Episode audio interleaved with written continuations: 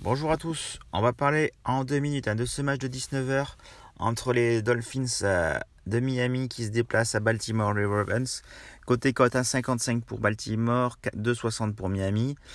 Euh, donc là, ça va être un match euh, intéressant. Après une première partie facile face aux Jets, les, Ravens, ils vont avoir ben, un adversaire qui va être un peu plus costaud.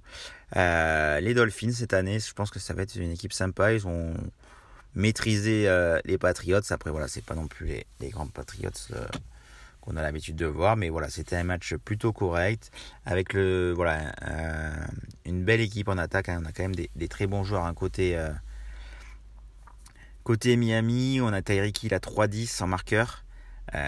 Jalen Weddon, là, le deuxième année, 3,35, donc ça c'est très beau, il a marqué à, l'aller. Après côté running back, on a Chase Edmonds qui a fait vraiment une, très belle performance euh, en match 1.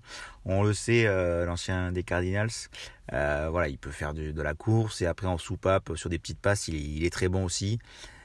donc ça c'est vraiment une cote que j'aime beaucoup à 3,35.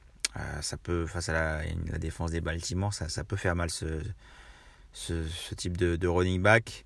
Après, on a Monster en, running back aussi. Euh, Mike Jessicki 3,85, un ancien, le Titan. Euh, donc ça, c'est, euh, pas mal du tout. Côté Ravens, forcément, Lamar Jackson 2,70, Mark Andrews 2,70. Les codes sont belles. Après, voilà, euh, on a même du Vernet 3,75 qui a mis un doublé la dernière fois. Mais après, voilà, la défense de, Miami, c'est pas la défense des Jets. Donc là, ça va être intéressant de, voir ces match-ups parce que voilà la défense de Miami, on sait qu'ils aiment bien faire des turnovers.